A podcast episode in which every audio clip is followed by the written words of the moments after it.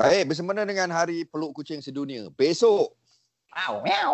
Ha, dia Hari Peluk Kucing. Jadi hari ini kita uh, nak bercerita tentang kedudukan haiwan di sisi Ah. Islam bersama Ustaz Salman. Orang yang tak asing lagi kalau kita nak tanya pasal haiwan ni. Okey Ustaz, saya pernah dengar orang cakap kalau macam haiwan ni sebenarnya bila datang kat kita minta makanan lah contoh eh.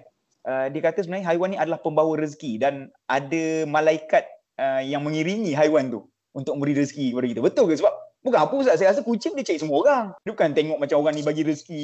Ya, macam mana Ustaz? Cuba Ustaz ulas sikit. Dia sebenarnya secara khusus tu tak betul lah. Uh, bila kita uh, peluk-peluk ke, kita bagi makan ke tiba ada malaikat. Maksudnya tidak. Khusus tak ada itu. Tapi Okey, secara okey. umumnya betul. Khusus tak betul lah. Okey. Umumnya maksudnya kita buat baik dengan sesiapa pun hal jazaul ihsan ilal ihsan. Kebaikan akan dibalas dengan kebaikan. Hmm. Nabi sebut apa? Perkara yang kita buat baik yang menyebabkan orang ataupun binatang yang terima kebaikan tadi ajrun, ada pahalanya. Dan Okey. kita akan dapat pahala ganjaran bukan hanya di akhirat, di dunia Allah akan balas dengan kebaikan, dengan rezeki, dengan apa sahaja. Sebab itulah saya nak sebut sebagai orang kata, uh, benda penting kan. Tiga perkara yang mengelakkan daripada bahala malapetaka. Mhm. Uh, Nabi sebut pertama laula syuyukhun ruka. Yang pertama uh, orang tua yang Mhm. sentiasa rukuk. Orang tua. Baik. Yang kedua atfalun rudha, budak-budak yang menyusu. Mhm. Yang ketiga bahai merutak, binatang ternakan.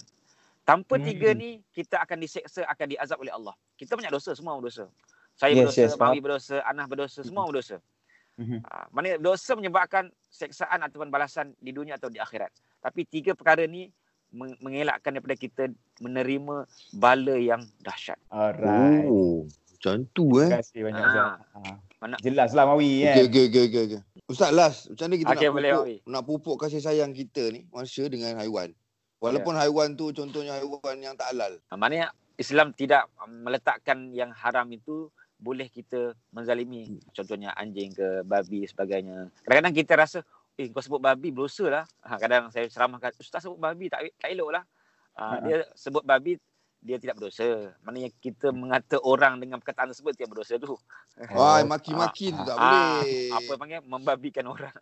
Ah, itu yang haram. Ah. Nabi sebut fasik tu kan. Sebab ilmu Ah. fusuk. Tapi maknanya kita ni kadang-kadang sensitif terhadap binatang yang haram. Jadi kalau kita saja pegang bela, hukumnya haram lah. Ah, Sebab Mhm. membela anjing Nabi sebut akan mengurangkan pahala sebesar gunung Uhud sebesar Ya gunung kan. Allah. Ah, sesiapa yang membela sesuatu yang benar-benar haram. Tapi kalau kita buat baik kan bila sebutlah hadis sahih Bukhari kan.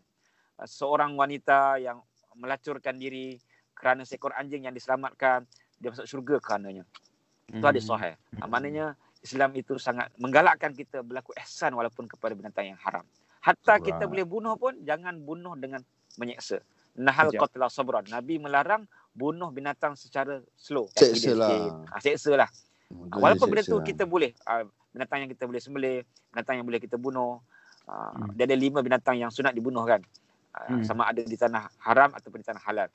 Hmm. Anjing liar, kalajengking, tikus, ular ah, dan juga gagak. Gagak-gagak gagak yang kotor. Oh, okey. ya, ya. Ha, lima perkara. Maksudnya di tanah haram pun boleh bunuh. Tapi Nabi beri panduan agar bunuh dengan cara yang baik. Baik. Alright, alright. Ustaz, terima kasih banyak Ustaz.